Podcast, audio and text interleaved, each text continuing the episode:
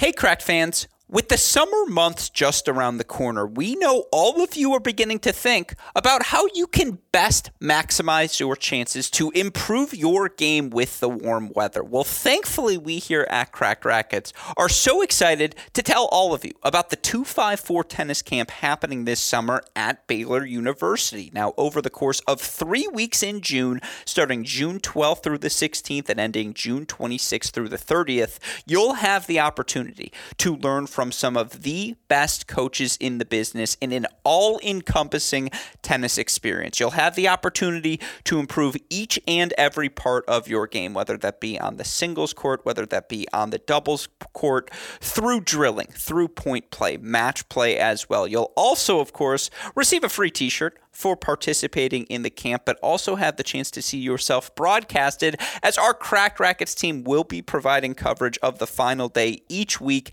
at this 254 tennis camp. Again, you'll have the opportunity to learn from some of the best coaches in the business. I promise Coach Michael Woodson and the Baylor team going to make it an extraordinarily enjoyable time. How can you get signed up today? Well, you can learn more information by visiting the Baylor website by going to baylor.edu slash athletics slash tennis camp. Again, that's baylor.edu slash athletics slash tennis camp to sign up today. Now, this camp open to any and all entrants, but limited only by age, number, grade level, and or gender. Again, you can learn more about this camp by going to baylor.edu slash athletics slash tennis camp today. Don't miss out, folks. Going to be three very exciting, fun weeks of tennis down at Baylor University. Be sure to sign up for the 254 tennis camp happening at Baylor today.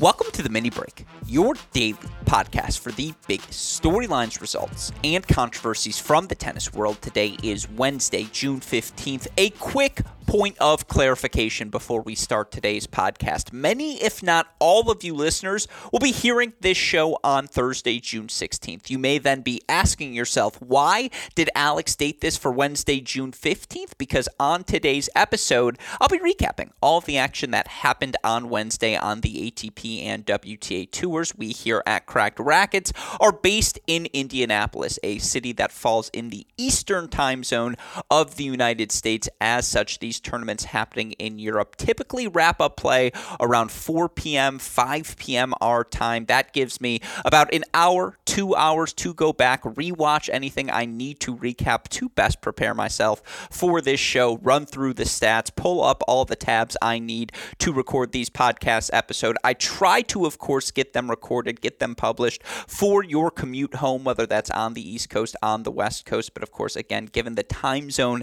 these matches fall in, I'm recording recording these podcasts usually in the evening. I date them as such on the day I am recording them. I also hope hearing that opening date informs all of you listeners on the day I will be recapping on any given podcast. With that said, again, recapping Wednesday, June 15th action that happened across the ATP and WTA tours and the biggest storyline, which is always the case in these opening weeks of the grass court season, are the contenders that are emerging, not necessarily necessarily to win the title at the 2022 Wimbledon, but to do damage. Who are going to be the names we're going to be discussing? Those unexpected runs, the unseeded players who knock off those 23, 24, 25 seeds in the first round, perhaps the lower seeded players that are best positioning themselves to make a push towards the second week, to make a push towards a surprise quarterfinal run. Of course, we know at this point, or we have a good framework of who the top contenders are going to be on the men's side, but the stat I will continue continue to turn to on the women's side.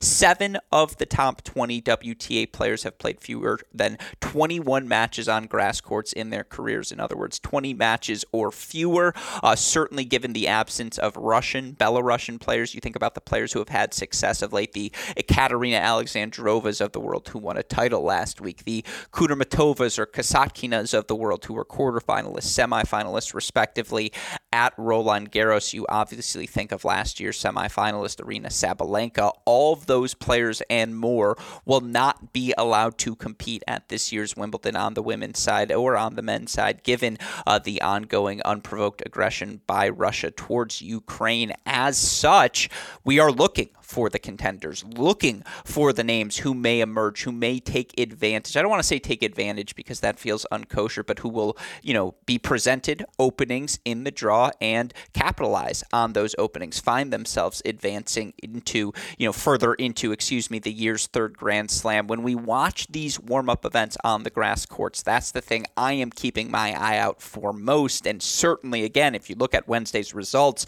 on the ATP and WTA tours, we are seeing those sorts of names emerge now. We had this conversation yesterday on both our tennis bets hitting winners episode, which you can go find on Tennis Channel's YouTube. Uh, we had this conversation with Nate Walrath yesterday on this mini break podcast as well. It's a theme we've talked about of late here in the grass court season. I think Nick Kyrgios is a serious threat, not only to you know win a couple of matches, but no, make the second week and perhaps even do damage in the second week of Wimbledon. You look for Kyrgios, semifinalist last week, knocked out in straight sets by Andy Murray in those semifinals, but played a very competitive first set before letting something. You know, obviously comes out. He was facing racial epithets from the crowd, and obviously you can only imagine how that impacts a player on court. But for Kyrgios, who you know loses uh, his form in that second set, bows out in straight sets. But look, Kyrgios has bounced back this week, and for a guy whose fitness is often in question, for him to come from the semifinals last week, earn a first round victory and then knock off Stefano Tsitsipas in three sets, particularly after dropping the first set in the fashion that he did 7 6. We see exactly the two questions we need to see answered from Nick Kyrgios right now. A, how fit is he? B, how does he want to deal with adversity in any given moment on the court? And whether it was Basilashvili last week, Tsitsipas this week, his willingness, you know, to drop a first set, come out, stay composed, stay focused, earn opening breaks in the second sets in both of those matches where he dropped the first, that's signs of growth. Certainly, you look at other things from an on court perspective, what he's doing with his rack bracket. I want to talk about why I do think Nick Kyrgios is not only a threat to do serious damage at the 2022 Wimbledon, but in my opinion, playing the best tennis of his career. And again, his three set victory today in uh, Halle over Stefanos Tsitsipas, epitomizing that fact. Of course, you look at some of the other action that broke down throughout the day in Halle. Felix Auger Aliassime continuing to cement his status as a top five contender entering this year's Wimbledon. I'll make the case for why on today's show. Hubie Hurkacz having success, rare success from Pablo Carreno Busta on a grass court as well. Want to break down all the action that happened in Halle. I want to talk the funk unfolding this week at the ATP 500 in London. Yeah, sometimes you forget both these events this week on the ATP Tour the event in Halle, the event in London, both ATP 500s. Now, certainly you look at the field in Halle that we have players like a Medvedev, like a Felix, like a Hurkacz, all still alive.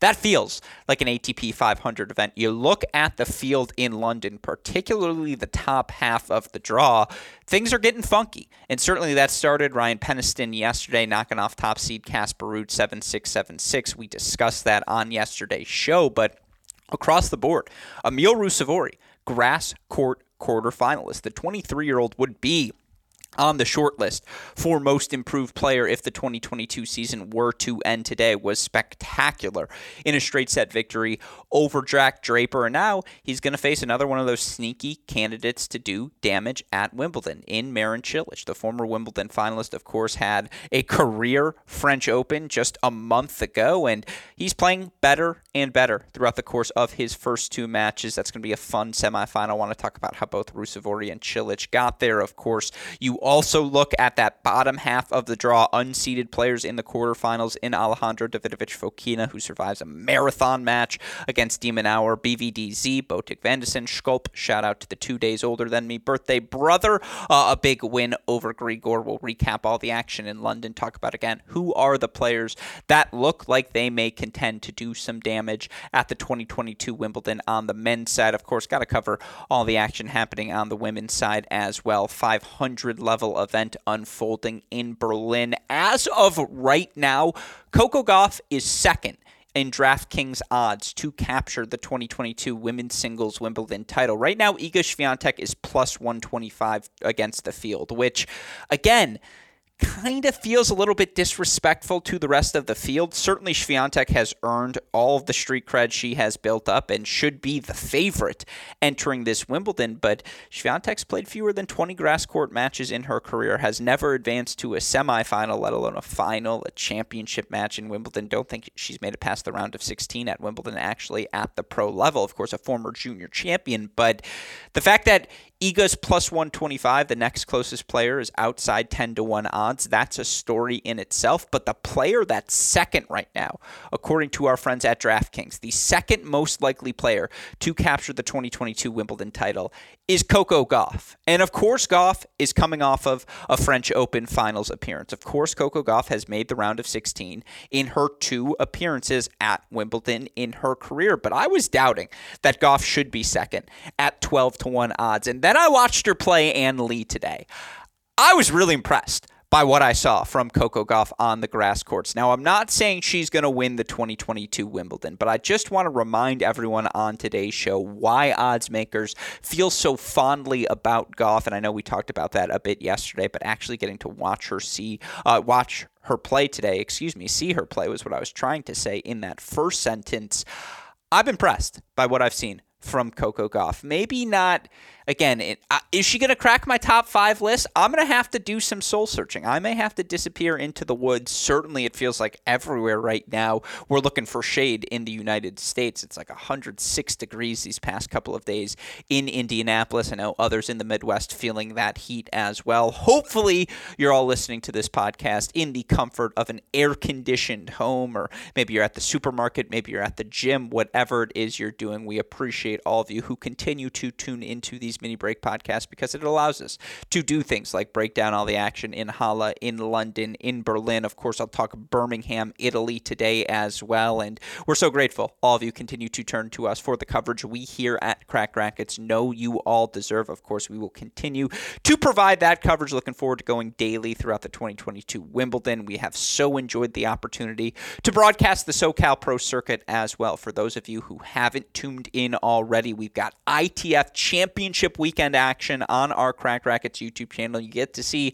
former collegiate all stars like Duarte Valle, August Holmgren, Gage Brymer, and more compete. Of course, on the women's side, Snow Hahn and Maria Kozyreva. We've gotten to see t- young, you know, teenage talents like Yai Young, Talia Gibson. Chance to see some of the rising stars in pro tennis compete. Of course, you can watch that action for free every Saturday and Sunday on our Cracked Racquets YouTube channel. That action going to continue this weekend with event number three happening at the Barnes Tennis Center, of course, this Sunday. This is my obligatory announcement. I'm just going to say this every day throughout the week. If any of you uh, and I would really appreciate this. I know I asked this far too much from you listeners, but on Sunday, which of course is Father's Day, I don't know if that's a global holiday. It's Father's Day, I believe, here in the United States. It's also my father's 60th birthday. So if even one of you tweet happy birthday, Mr. Gruskin, you don't look a day over 59, which would be the joke that I would ask all of you to employ because that would get him to laugh. If even one of you tweet that on Sunday, you'd make my day you'd make his day. You'd say to him, "Oh, people actually do listen to your show, Alex. That's good to hear. I will never forget. I did a day of broadcasting when I was last home visiting my parents, and I came upstairs at the end of the day, and for the first time in his life, my dad looked at me and was like, "Oh my God, you really do talk all day. Like you really do have a job." And I was like, "I didn't lie to you. I told you what I was doing."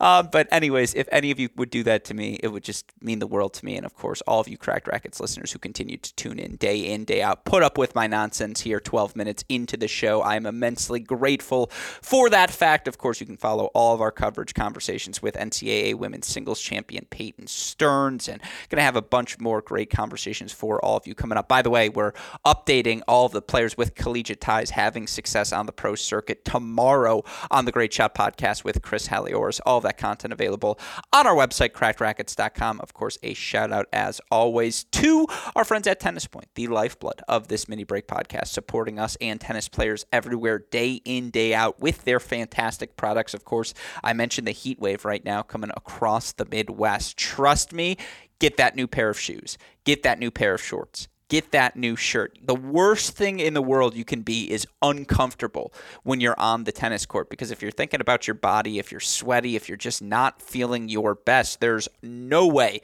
you're going to be playing your best either. And thankfully, for all the latest and greatest equipment, you can find it all in one location tennis-point.com. Use that promo code CR15. You'll get 15% off all sale items, free two day shipping on all orders exceeding $75. Best of all, a free can of Wilson Extra Duty tennis balls.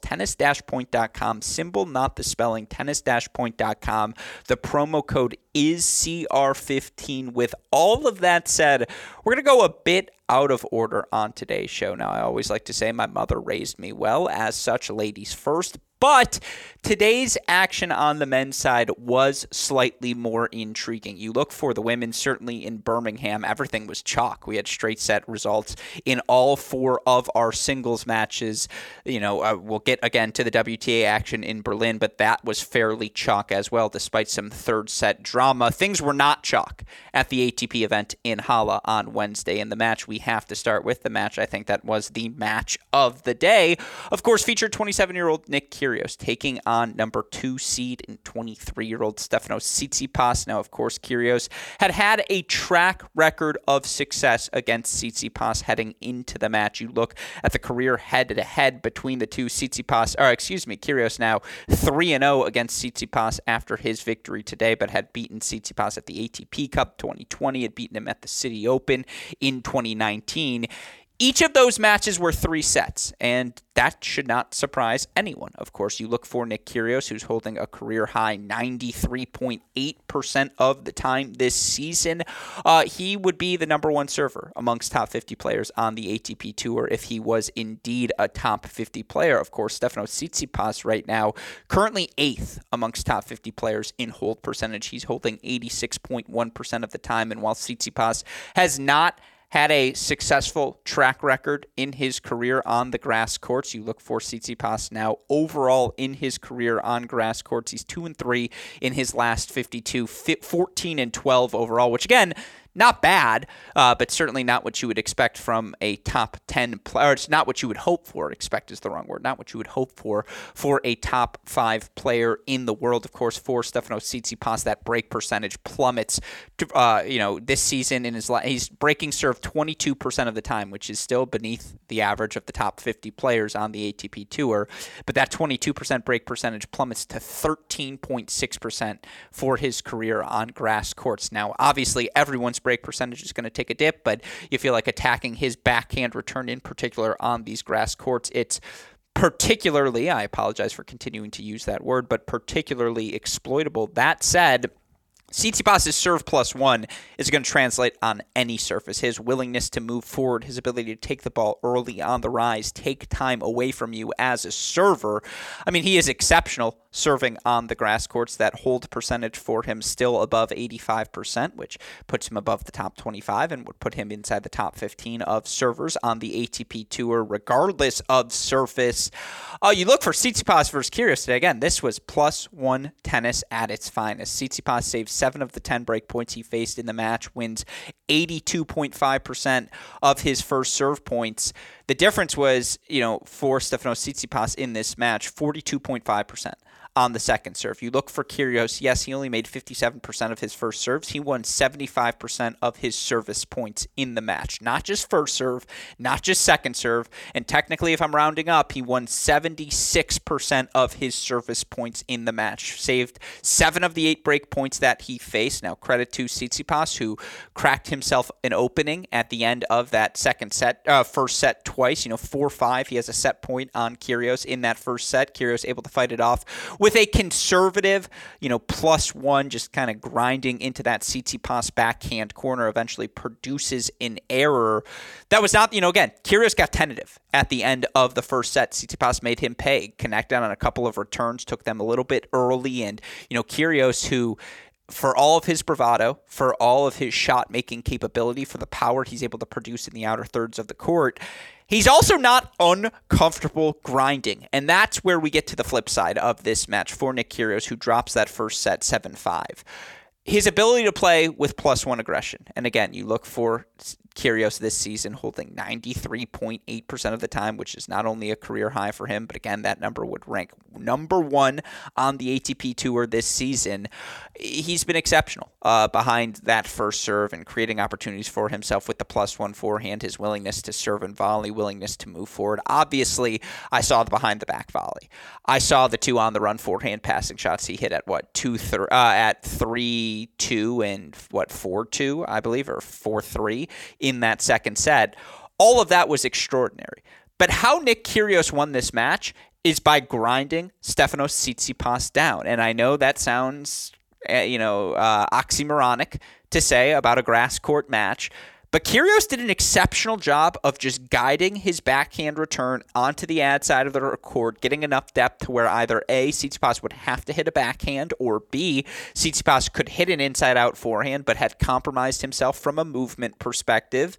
And then Kyrgios with his condensed backswing on that backhand, he's just able to generate comfortable depth, comfortable pace, absorb your blow on that wing every time. Of course, the forehand can get a little big and his backswing can be a little bit extreme.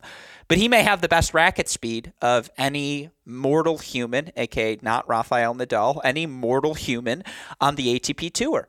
I mean, again, that's the sort of power the guy can generate on that forehand wing. And that's when you turn to the two forehand passing shots he hits to secure, you know, or again, to stay in front in that second set. And by the way, again, after losing the first set, being frustrated, breaking a racket after losing that first set 7 5, Kyrgios comes right out and breaks Tsitsipas to start the second set. Of course, you look f- for Kyrgios again, third set, four all. What does Nick Kyrgios do? Nothing impressive. Didn't I mean nothing extraordinarily impressive. It wasn't slapped forehand return winners. It was guide the backhand on the return into the Tsitsipas backhand corner, sit in that ad side to set up a forehand, and go watch the break point. He executes 4 5 4. It was a solid return to the Tsitsipas backhand corner to set up the inside out forehand, which drew a short ball, which he put away inside in. It's just solid, disciplined, focused tennis out of Nick Kyrgios today against Tsitsipas. And I thought we saw that same focus from him last week in his three-set win over Nicolas Basilashvili, which is, of course, you know, again, not the litmus test. If Nick Kyrgios wants to win Wimbledon, you know, it's it's these sorts of performances against the Tsitsipas you weigh more certainly than a performance against a Basilashvili. But if he wants to get to the second week of Wimbledon, it's the Basilashvilis who he has to stay focused and solid against because Nicolas Basilashvili can match anyone's firepower, right? And he's going to get hot and slap a few winners around the court and make you uncomfortable. And look, Basilashvili took the first set 7 6 over Kyrgios last week. And Kyrgios, much like he did against Tsitsipas today in set two, again, opened the second set with a break of serve. He just does have a gear to put returns in play and get the point started, uh, you know, at neutral and then at neutral because he is so dangerous on the forehand wing, because he is willing to move forward at a moment's notice, throw in the drop shots, throw in the slices, make you uncomfortable. You're just always on your back foot against Nick Kyrgios. And again, on this surface in particular, that matters. And for Kyrgios this season, the numbers say it. He's 90, you know, again, was holding 92.7% of the time entering the week. That number has snuck up with his success on the grass courts, but that's a career high. And obviously, if you're over the 90% club, you're hanging out with the Isners, with the Opelkas, with the best versions of Berrettini. You're one of the three or four best servers on the ATP Tour. Of course, that break percentage for Kyrgios up to 20.4%, which sounds not great. It would be outside the top 30 amongst top 50 players, but it's a career high for Nick. And again, when you're holding 93% of the time, you only need the one break a set. 20% of the time, that means you're getting your one break per set. And even if you are broken, and again, 93% of the time, you're not getting broken very frequently, but it happens in that 10th service game, uh, you know, that you play in the match you're averaging getting broken once per 10 games. You're breaking twice per 10 games. You're playing tiebreakers, and you look for Kyrgios this season. He's 3 and 5 in breakers on the year, which is actually, no, that can't be right, is it? Because I see four tiebreak victories for him already. Okay, that's incorrect for him this season. Let's see. Secondary number Nick Kyrgios in tiebreakers, 3 and 5, allegedly, but I see three victories for him. I see four. Oh, he lost that match. Okay, I apologize, Tennis Abstract. Wow. Please, no one tell Jeff Sackmann that I just doubted him because because I never, never doubt Jeff Sackmann and Tennis Abstract. He is three and five this season in breakers. That is a, little disappointing for him, but 14 and five overall on the season. And I'm not going to do the good win, bad loss, you know, bad loss, good loss for you again. You've all heard the five losses if you listen to this podcast already. Medvedev, Nadal, Sinner, Opelka, and Murray last week. The argument David Gertler, our friend at all at Tennis Blogger One on Twitter, presented to me is well, he's not playing on the slow surfaces, so of course his numbers are going to look good when he's playing on surfaces that are most advantageous to him. Okay, my counter to that is he's playing on surfaces that are most advantageous to him. It doesn't matter what Nick Kyrgios looks like on a clay court when he's playing on a grass court. It matters what Nick Kyrgios looks like on a grass court. And again, for Kyrgios now overall in his career on grass courts, 34 and 18 overall. Reached the third round of Wimbledon last year, where obviously he was forced to retire due to injury, but, you know, beat Ugo Humbert, who had won the title in Halle the week before, or two weeks before, had all of this momentum. And of course, you look for Kyrgios, third round Wimbledon 2018, where he's knocked out by Kei Nishikori. Round of 16, we all remember in 2016, uh, where he was knocked out by Andy Murray. You know, round of 16 in 2015, his big breakthrough, that quarterfinal in 2014, where he beats Nadal, but was ultimately knocked out by Milos Raonic. And perhaps what people forget about that 2014 Wimbledon, not only did he beat Rafa Nadal, he also in five sets knocked off 13th seeded Richard Gasquet 10 8 in the fifth set. Now, part two of the argument, which was presented by the guy with, or, or gal. I apologize. I think you're a guy, but maybe I'm incorrect. I apologize. I don't mean to slight you here, but the argument presented by the Twitter account with Maxime Cressy in the name, who is very fun to engage with, always enjoy having the opportunity to do so on Twitter, presented the argument well, none of this matters if Nick Kyrgios isn't fit, right? Because the issue for him consistently has been how fit is he heading into these Grand Slams. My argument to that would be what more can he do to prove that he is fit? At heading into this year's Wimbledon. Again, not only is he playing Stuttgart the week before, where straight set win over Lehecka, three set win over Basilashvili, straight set victory, although retirement in the second set against Fucsovics, but it was a very competitive 7 6 first set. And then, you know, again, hour and a half, sure, but gets knocked out by Andy Murray in the semifinals. Okay, well, this week beats Altmaier, beats Tsitsipas, is next taking on a guy in Carreno Busta who has six career grass court victories like seven matches in the two weeks leading up to the 2022 Wimbledon. Maybe he plays again next week as well. What more can Nick Kyrgios do at this point to prove uh, that he is fit and focused heading into this 2022 Wimbledon? Now, again, you may still have doubts about him in three out of five sets, and I don't think there's anything I can do to qualm those doubts with an argument. I think you're right. Nick Kyrgios certainly, and when I say you, I mean Twitter account with Maxime Cressy. I think he has a point that until Kyrgios proves not just one five set match, but that he can play two five set matches in a four match span and still have legs left under him in that fifth, which would be a hypothetical quarterfinal match at a Grand Slam. Well, until he can prove that, we are going to have doubts about him. That said, again, he has played, you know, this will be his seventh match tomorrow in two weeks, which you look for, you know, over the past couple of seasons for uh, Kyrgios. He played one week of tennis heading into the Australian Open, you know, beats Humbert, knocked down five sets by uh, by excuse me Dominic Thiem at last year's Australian Open. One week of preparation, he seemed fairly ready. Now there was no preparation for him heading into Wimbledon last year physically. He broke down by uh, by the time he played Felix in round number three. Now last year played Atlanta, Washington, Canada before playing the U.S. Open, loses in straight sets to Bautista Agut. I don't know that I put that loss on fitness. Uh, you know, 2020 Australian Open played one warm up event at the ATP Cup before playing the Australian Open. He made the fourth round. I guess my argument from a data perspective would be it seems at this point in his career for Kyrgios, two weeks, you know, to play events two out of the three weeks, or if he plays next week's three weeks consecutively heading into Wimbledon. I don't know there's much more that we he can do to prove that he is fit. But again, if if it's ever going to happen for Kyrgios, if there's ever a draw lining up for him to make another sort of deep run in his career, it does feel like this 2022 Wimbledon where you don't know the exact health of Rafael Nadal. Where, yeah, Djokovic is still the prohibitive favorite, minus 125 right now, according to the odds makers. He's literally the favorite against everyone else in the field, deservedly so. But we haven't seen him play that many matches this season, and obviously no Zverev, no Medvedev, no Rublev. Yes, Berrettini's exceptional, and I'm not writing Matteo Berrettini off. Felix Auger-Aliassime still alive in Halle. He's exceptional. Kyrgios loses to Andy Murray. Certainly there will be players capable of that sort of performance over three out of five sets in a slam.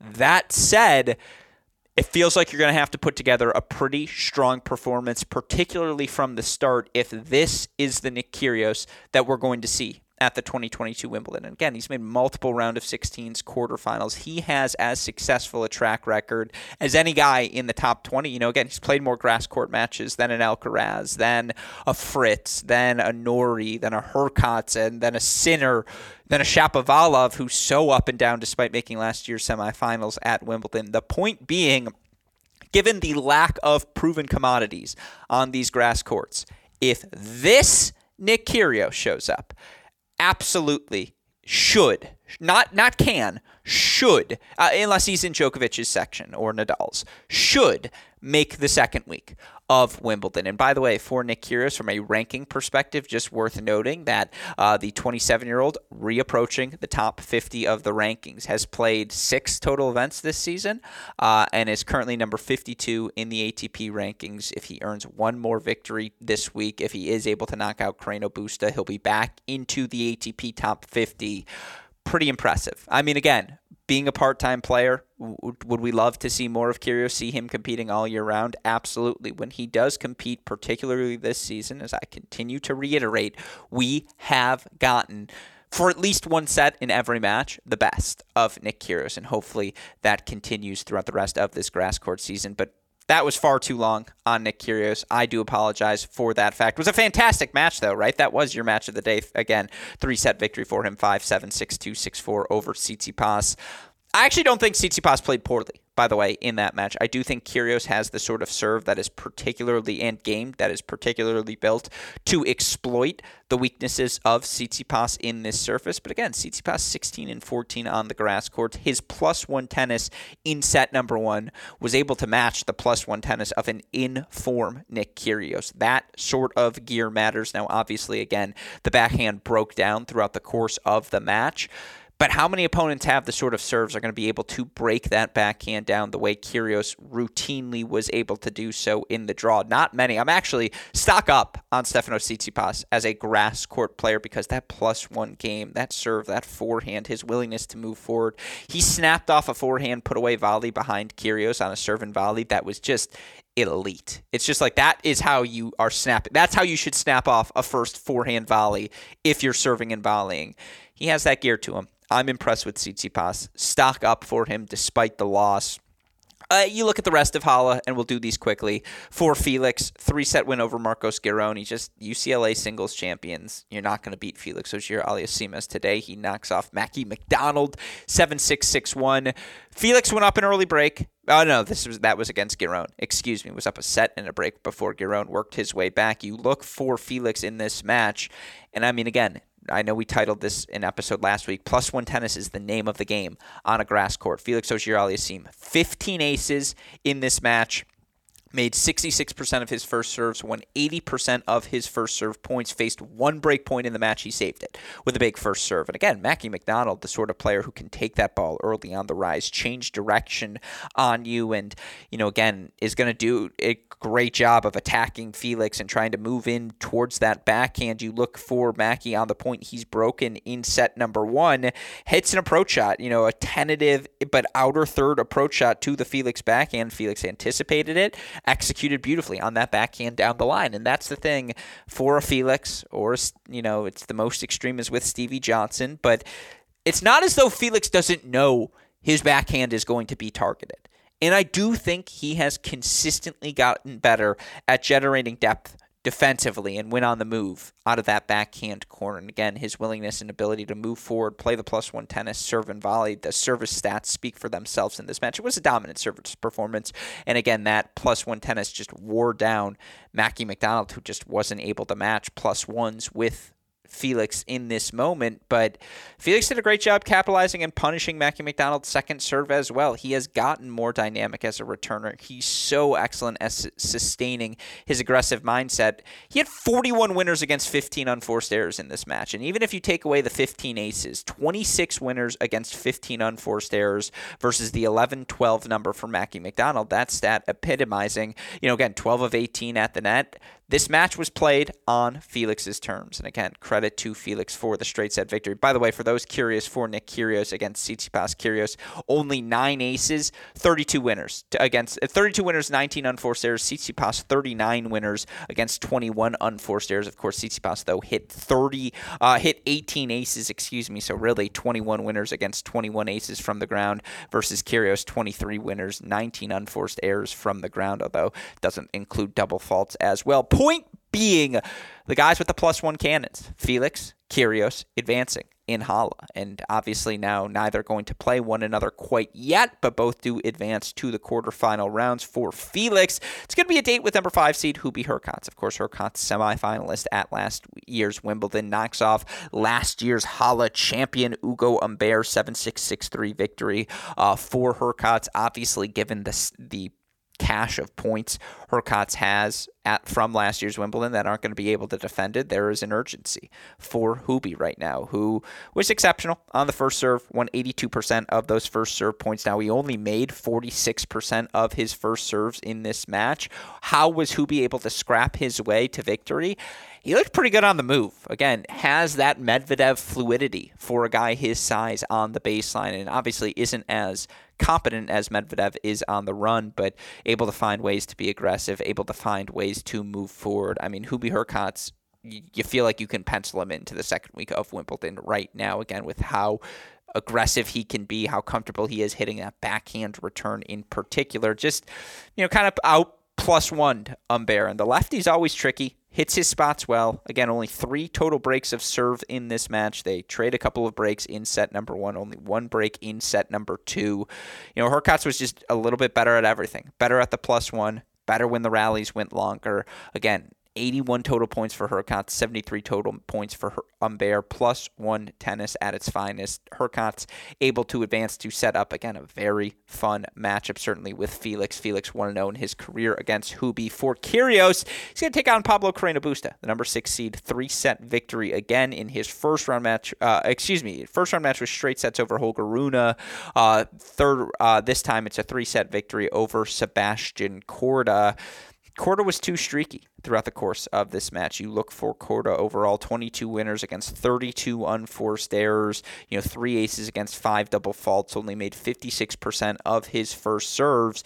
He just left too many openings for Carreno Busta. And again, in that second set, which Korda took six love, that's how I thought the match was going to look from the start. Korda dictating, you know, having the ability to change direction at will when Carreno Busta didn't land the first serve because Korda had the power advantage. Korda was, you know, again, his ability to drive on that backhand was probably the biggest weapon on the court. Korda's first serve in a vacuum, probably the bigger first serve than Carreno Busta, but Carreno Busta was just better at all the little things, putting more returns in play, generating depth, working his way out of the corners. Again, for Carreno Busta, 18 winners against 16 unforced errors wasn't anything particularly special, but was good enough. And now for Carreno Busta, had uh, four career grass court victories heading into this season. Had you know, I believe from 2014 to 2018 went winless on grass courts. Slowly and surely gotten better. And again, uh, made a semifinal, I believe, last year on the grass. Won a couple matches at Wimbledon. Gets a couple of wins here over a couple of youngsters in Rune and Korda. Good quarterfinal for Carreno Busta. Again, now he's going to take on Nick Kyrgios, who he is 0-2 against in his career. That's a pretty good draw for Kyrgios. And again, that bottom half of the draw, Kyrgios, Carreno Busta, FAA, Hurkacz, no matter what permutation emerges, I think that's a pretty damn fun bottom half of the draw. Of course, tomorrow, top half of the draw continues. Medvedev going to take on Ivashka. Griekspoor going to take on RBA. That's a tricky one. Two guys who do a bunch of things well. You know, again, Griekspoor will be disciplined. He's not going to be baited into challenging RBAs on the run forehand, particularly on these grass courts where you just never know where RBA is going to hit. And so you're paralyzed whenever he has that running forehand. But Griekspoor going to absorb that well, going to play with rhythm, will be just as patient as RBA in terms of grinds, as grinds go on a grass court. That one has grind written all over it. Power tennis at its finest. Basilashvili can take on Oscar Otte. And then if Karen Khachanov doesn't dust Laslo Djere tomorrow, considering he can't play Wimbledon, has quarterfinal points to defend Djere, I believe just three career wins on a grass court. Uh, that feels like a, a, solid victory for Khachanov. But again, the urgency, the Russians all playing, Ivashka, Belarusian, not going to be able to play Wimbledon. You have some urgency, certainly, uh, in tomorrow's matches. We'll keep our eye on the action in Halle. I went way too long on the Kyrgios segment, so I'm going to have to play catch up here down the home stretch. Of course, you go to our second ATP tournament. That's the action happening in London. We'll go a bit quicker uh, here with this action. Player of the day is Emil Ruusuvuori. Ruusuvuori 6-2, 7-6 victory over Jack Draper. You look for Ruusuvuori, the 23-year-old, currently at a new career high, number 56 in the live rankings. Entering the week, he's up to number 47 now with his quarterfinal appearance at the 500 in London. You look look for Ruusuvuori in his career on the grass court, seven and five overall, but this is his first quarterfinal for him ever on this surface. You also look for Ruusuvuori just in general here, 26 and 16 now in 2022 against opponents ranked outside the top 50. He's 22 and 5. Now 4 and 11 against the top 50, that needs some work. And certainly you look at who the losses are to, the Sinners of the world, Rafa's, FAA in Australia. He's played some close matches against top 50 opponents and again, of those 11 top 50 losses, 7 of them were also to top 20 opponents. He's 0 7 against the top 20, but unless you have an elite top 20 sort of skill, the power to expose his lack of elite movement. Although Ruusuvuori has gotten better and better, more fluid, stronger with his first step, better at changing directions. He does continue to improve as a mover. Unless you have something elite to disrupt his rhythm with, though, he's playing on his terms. I mean, the power he can generate forehand wing, backhand wing from the baseline, absolutely special with his improved movement. He's just to the net a split second faster. And he's always been a solid volleyer who knows what to do, where to go with the ball. But again, 26 and 16 overall this year, 22 and 5 against opponents ranked outside the top 50. As such, has unequivocally earned his place in the top 50. Wasn't broken today in a 2 and 6 victory over Jack Draper pressured Draper so well behind the first serve, won 90% of his first serve points, hit, I think, like 14 aces or something crazy uh, like that today. And certainly, you know, it felt like Draper was too far behind the baseline at times, too willing, and just to trying to put that return in play instead of maybe changing up his tactics, being aggressive, just trying to put some pressure on the qualifying Ru- Ruusuvuori, who, by the way, has come through qualifying now to make the quarterfinals here. Look, Ruusuvuori's not going to be seeded at Wimbledon, but if I'm a 25 seed, 20, I mean, if I'm any seed and he's my first round opponent, I'm bummed. I'm hoping he faces an unseeded player and I don't have to face him till round two, round three, because again, that's the sort of challenge Ruusuvuori provides. And, you know, for Ruusuvuori coming into the year in terms of ATP level matches uh, on clay courts, Ruusuvuori uh, was two and uh, two and seven overall in ATP level clay court matches. Goes six and six in the clay court season. We said this after Australia. If he could just go 500, earn four, five victories, he would sustain and be able to make a top 50 push because he does excel on these quicker surfaces or hard courts in general. And lo and behold, that's precisely what Ruusuvuori does. You look for him at the end of last season, made semifinals Winston Salem, quarterfinals Nur Sultan, you know, semifinals Atlanta as well. Has some serious serious points to defend this summer, but has put himself in a position to get into main draws in DC, in Canada, in Cincinnati. He's going to get to set his schedule the rest of the season. And again, that's really all you can ask for at 23 years old. Ruusuvuori, we've talked about him now for like three years here on this podcast. I think the big click is funny. He's always had the weapons, but the physicality has caught up for him. He's starting to pop.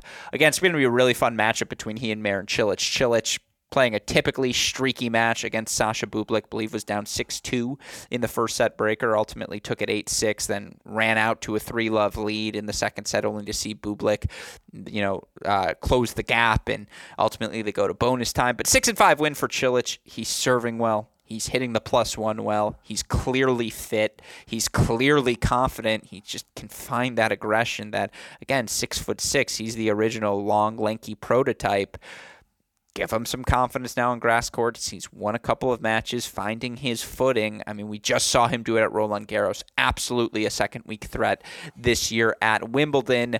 You look at the other results today. You know, this is always the tough thing for Grigor Dimitrov, who was amazing in a three set victory over Cam Norrie round one, but got a little sloppy, particularly in set number two against Botic van de Zandschulp. And van de Zandschulp will do that to you, right? He just, again, mucks things up and is going to throw in the slice and throw in the shorter than you expected angles. And just, you're never hitting from a comfortable position on the court. But he broke the rhythm of Grigor throughout this match. Grigor 19 winners against 26 unforced errors for Botic, 23 winners against just 12 unforced errors.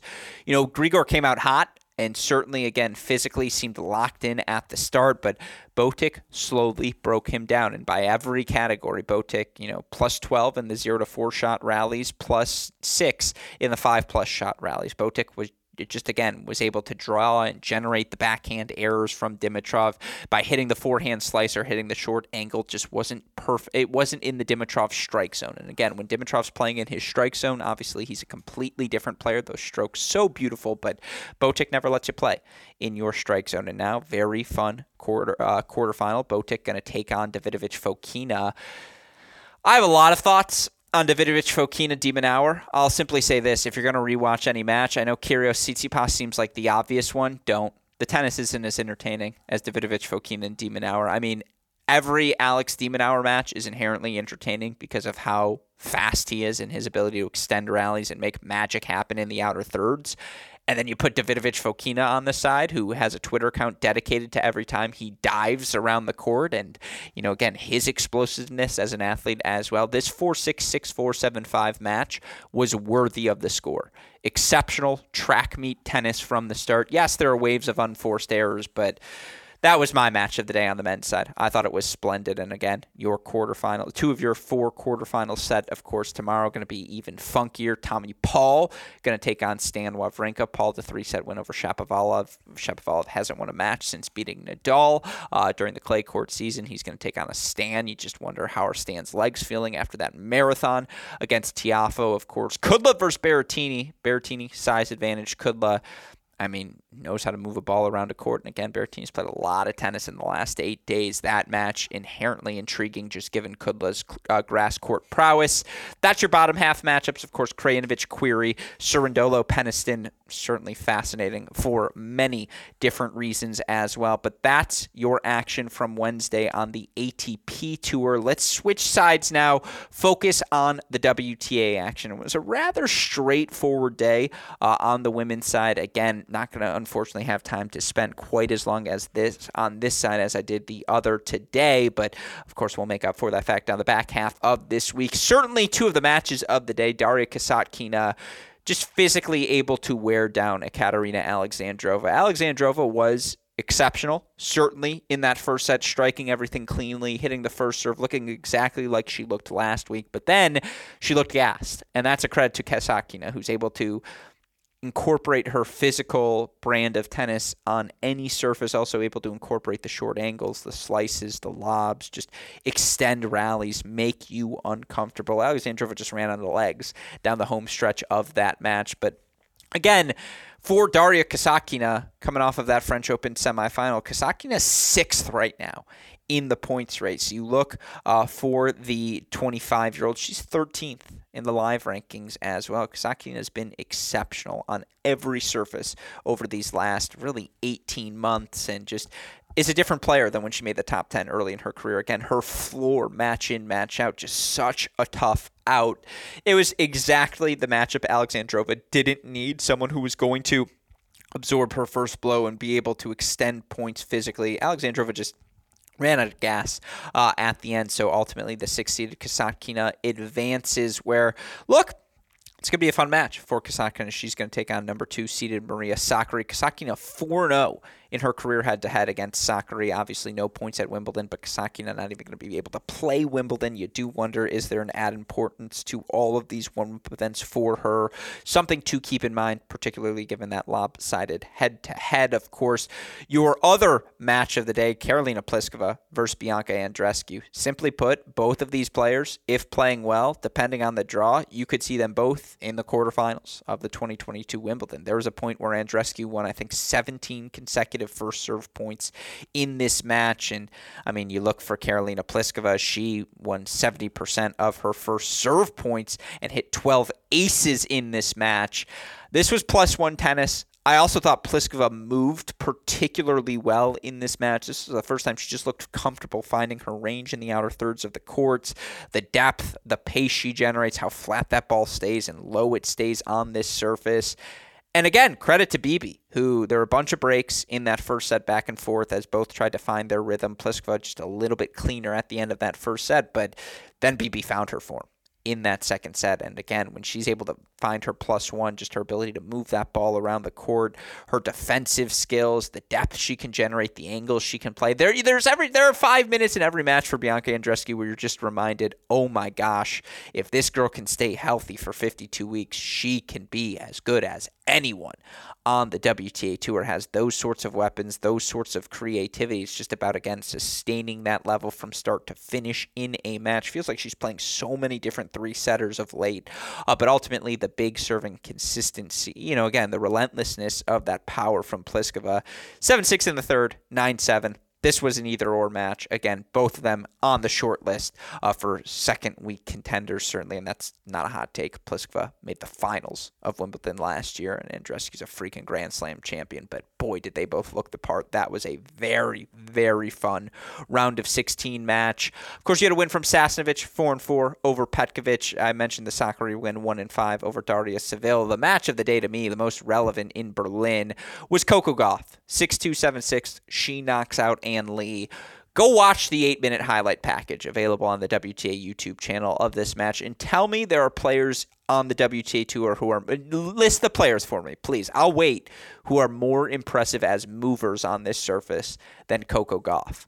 She was able to play defense against Ann Li, And Ann Li was relentless from the baseline, particularly in that second set. And just again, there was no separation seemingly between her and Gauff. Both of them connecting on the return of serve fairly comfortably, both of them earning two breaks of serve in that second set.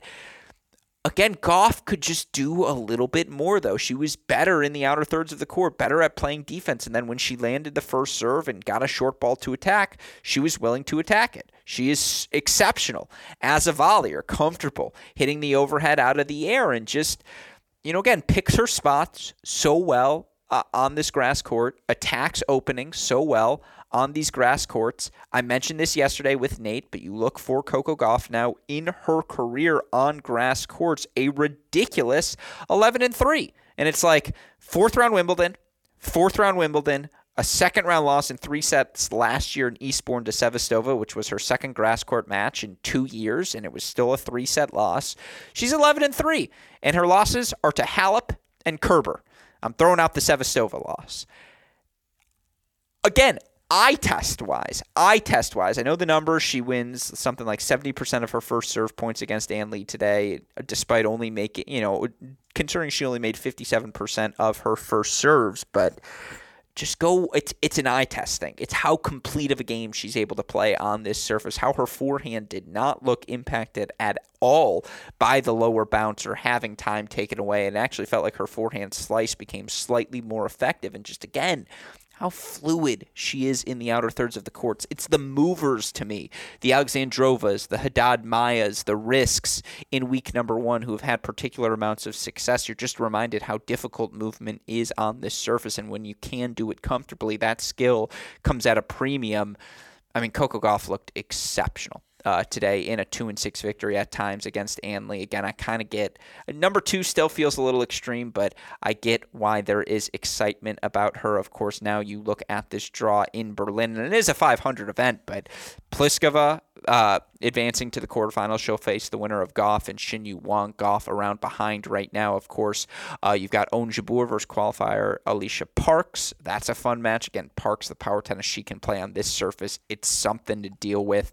Uh, certainly Bencic, Kalinskaya. It was a six and two match last week. That's a fun rematch as well. Samsonova, Kudermetova. Hello might be your match of the day tomorrow. Um, and then again, no matter what the permutations are, I think this is going to be a pretty fun home stretch to the WTA action happening in Berlin. Of course, again, you look at the WTA action. We've got two more grass courts this week happening in Italy, happening in Birmingham. We'll start with Birmingham. It was a very straightforward day of tennis on uh, at this event. Certainly, you look overall, all the matches uh, ending in straight sets. I suppose the upset of the day, Donna Vekic, 7 5 6 3 win over a very much informed Katie McNally, but tough to call that an upset, right? Certainly from a pedigree perspective, but Vekic, the former world number 19, current world number 92, not only more experienced on the grass courts, the higher ranked player coming into the match. And you look for Vekic, 35 and 25 now in her career on grass courts. She's you know made a fine, made uh, she's won a title in Nottingham, made a separate final in Nottingham, made a round of 16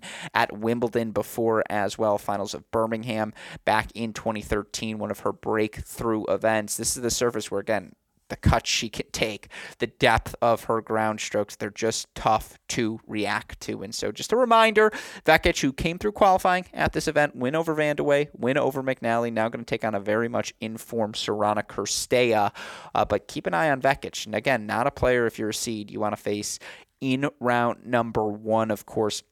You look at the other results on the way. Simona Halep I, you know, Cale Hammond and I disagreed on tennis bets hitting winners, but I think Halep looks really good. I just think she looks locked in physically, moving the ball really well around the court, just absorbed the first blow of Harriet Dart so well. And, you know, again, it's three and two in an hour and two minutes. Simona looked exceptional. I thought, you know, Cirstea really good in a one-on-one victory as well. And then shout out to you, Katie Boulter, six and one victory over Caroline Garcia. You look for Boulter now, the 25-year-old, back up to number 127 in the rankings. Got a wild card into Wimbledon. No points available there, but certainly has positioned herself to gain some momentum heading into uh, a summer where you know again surface she certainly uh, doesn't not prefer in the hard courts, but that was your action over in Birmingham. Again, fairly straightforward day of tennis. And then, of course, at the 125 happening in Italy, again, straight set victory from top seed Ali Van Uytvanck. You did have an upset. Arantxa Rus knocked down three set, uh, straight sets by Ana Bogdan. You also had Harmony Tan, three set victory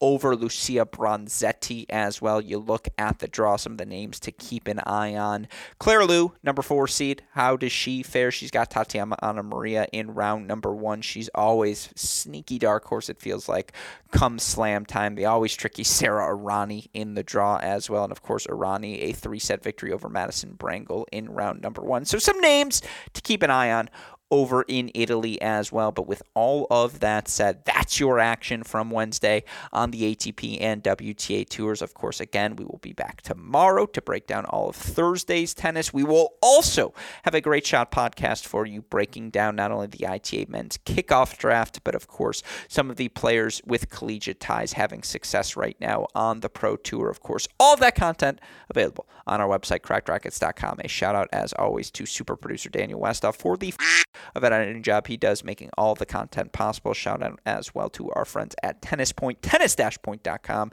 The promo code is CR15. With all of that said, for our super producer Daniel Westoff, our friends at Tennis Point, from all of us here at both Crack Racquets and the Tennis Channel Podcast Network, I'm your host, Alex Gruskin. You know what we say. That's the break. We'll talk to you all tomorrow. Thanks, everyone.